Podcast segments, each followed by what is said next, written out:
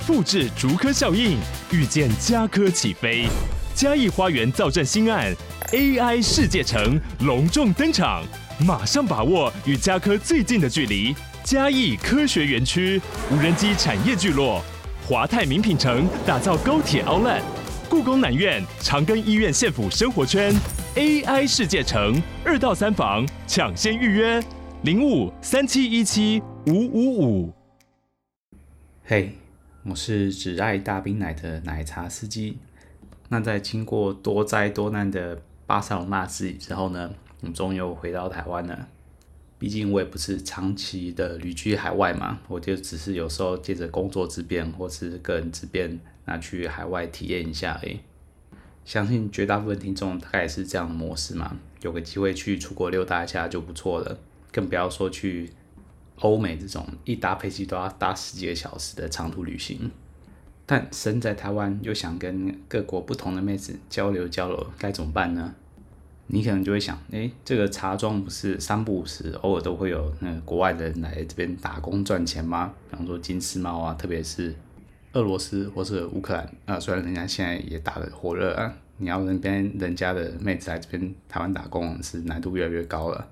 虽然还是看到，但是呢，那个数量是跟之前呢完全没有办法比的。那其他国家金丝猫呢，那就是更凤毛麟角了，一年都不知道看不看到几次。你如果说退而求其次，或者是你就是不是很喜欢欧美的人种，就是喜欢亚洲人，那大部分人的第一选择呢，可能就是日韩。当然，日韩的妹子呢，在茶庄上面偶尔也是会有的，虽然数量也是不多，但是至少也是喝到。不过那个价格嘛，这开价甚至比欧美的金丝猫还夸张啊。那这时候你特别是口袋没有什么钱，也没有什么时间的时候，就会想，那我再退一万步。偶尔还是会看到茶庄上面标榜着混血妹，各种东南亚混欧美，或是东南亚混日韩，或是东南亚甚至混台裔的，哇，这些看起来都很漂亮，但我指的是照片上的，本人是这样，这当然就是，哎，你知道的。但再怎么说吧，这个价格就是实惠很多啊，至少就跟其他东南亚的价格是一样的，但看起来就跟人家不太一样。这些混血呢，到底就只算是个噱头，还是甚至就只是诈骗而已呢？就是骗你过来消费，但实际上妹子是五官长得比较立体而已。刚好啊，我最近才喝一杯号称混血的奶茶，虽然事后证明呢这是假的，不过就我过去喝茶的经验嘛，我当然多多少少都会喝到号称是混血奶茶。其实就我之前的经验呢，蛮多的比例是真的啦，只是说喝起来到底好不好喝，合不合胃口呢？那取决于还是那个妹子啊，跟她从哪里来的，或是她的父母哪里来的，其实没有什么太大的关联。但不可否认是，当时如果涉世未深啊，看到这种混血妹子的广告，确实会多吸引我眼球一点，那就会想要多了解一些，去问一下茶庄，哎，这个妹子评价好不好啊？会不会讲英文啊？等等。但久了之后，你就会发现，哎，一切都还是以价格为主啦。只要它的价格呢，跟其他东南亚的妹子呢，其实差不多的话，那你就不要抱太高的期待了。对于价格这种事，店家可是比你还精明的很呢。只要这妹子呢，硬体条件就是远比其他妹子来得好呢，店家怎么可能不在这地方多收点钱？绝大部分情况呢，就算妹子真的是混血的，跟其他欧美国家混血。但是呢，他也许就只是长相长得五官比较立体一点，看起来稍微有一点点不一样。但他如果从小到大都是在泰国或其他东南亚国家长大的话呢，其他的行为举止就跟一般的泰国妹子或是他们国家妹子差不了多少。那混血多半就只是个噱头而已罢了。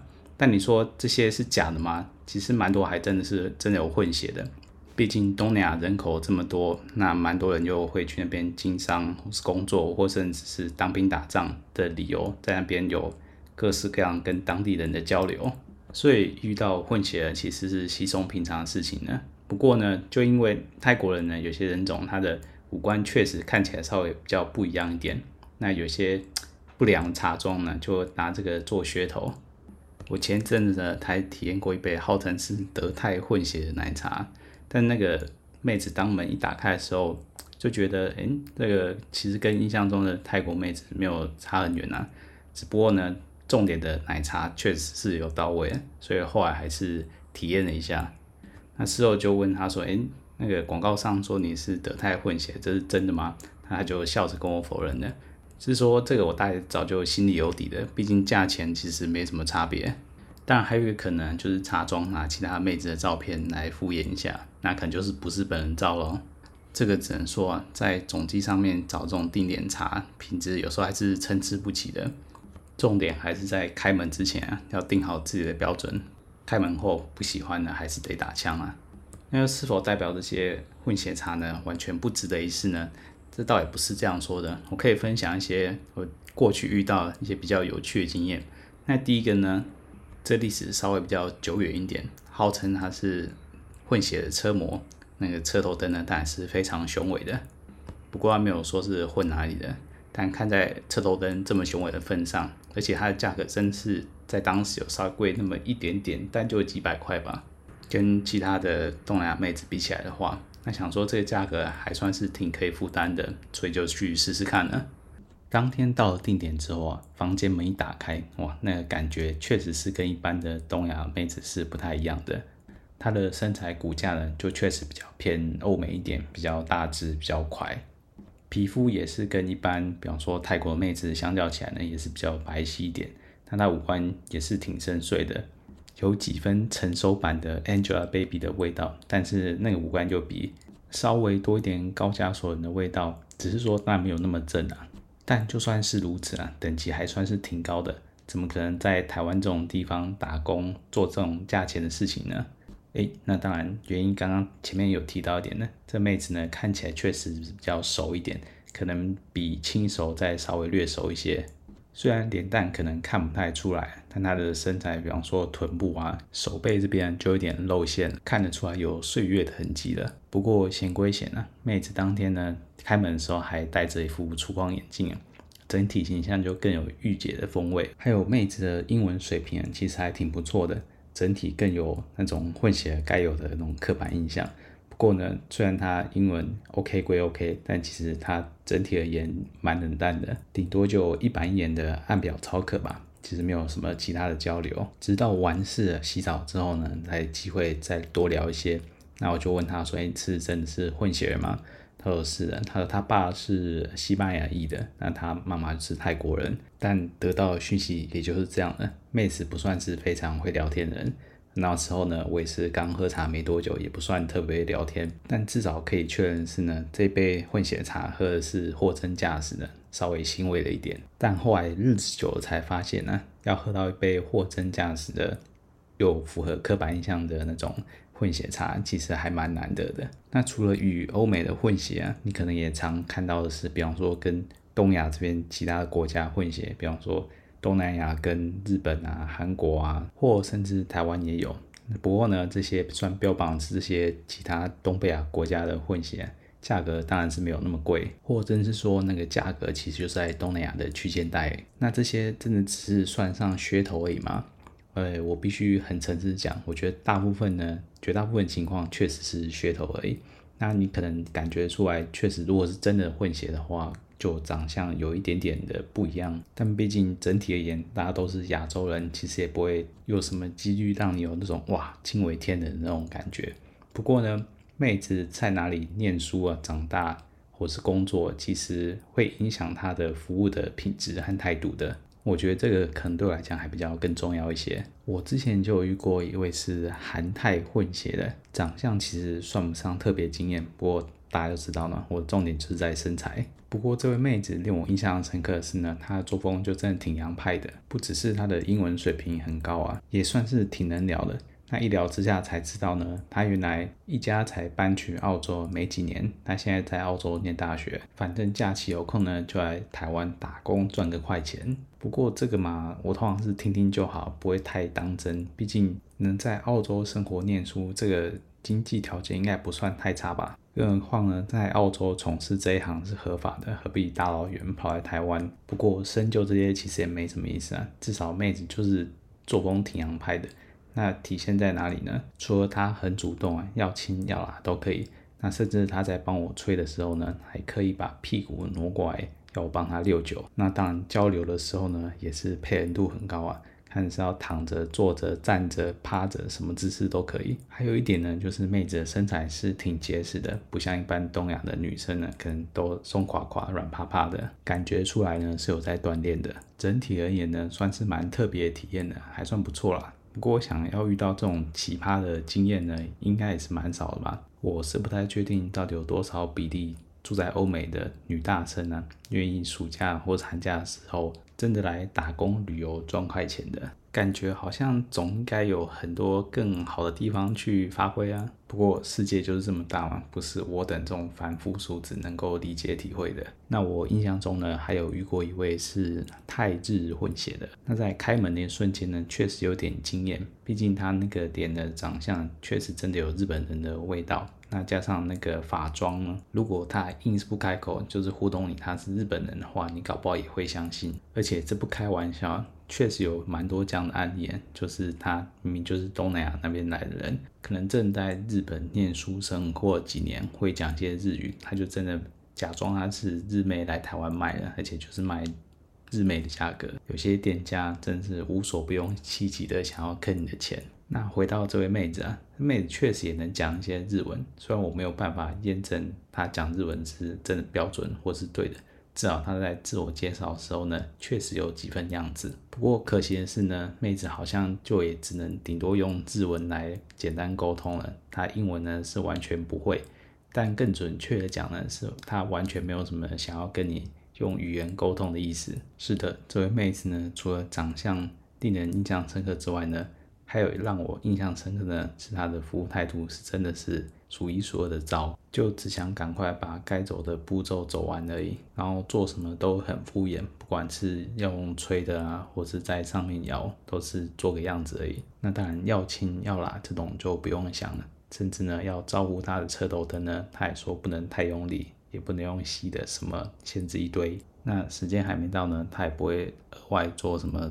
其他的动作，比方说按摩啊，干嘛的，反正眼睁睁看着我，看我什么时候要走，真的是开门期望有多大，那之后结束后那个失落感就有多大。这真是我印象中啊数一数二顶级的雷炮。有时候会觉得，虽然妹子的态度是决定性的关键，不过呢，有时候如果能沟通的来，或许事情还有点转圜的余地。有时候呢，妹子一开门的态度比较冷漠。但是当他发现你至少还能跟他用英文做一些简单的沟通的时候呢，他们有时候态度会稍微的有点不一样。我有时候做完结束，发现还有点时间呢、那如果妹子可以聊的话，也是会留下来陪她聊哈两句的，毕竟钱都付了嘛。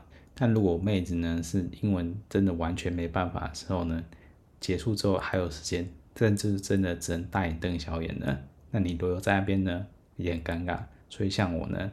不就直接提早离开了，反正留下也不知道干嘛。而且我之前好像也有提过，有不少妹子其实有跟我说，哎，像我这样能用英文跟她沟通，她会觉得还蛮不错的，挺开心的。毕竟她一整天在那边呢，能跟她交流的客人其实是少之又少的。那如果有的妹子呢是有去全国巡回各地去工作的，就跟我抱怨过说，她在台北以外的城市工作的时候呢，几乎是没有想到什么话的。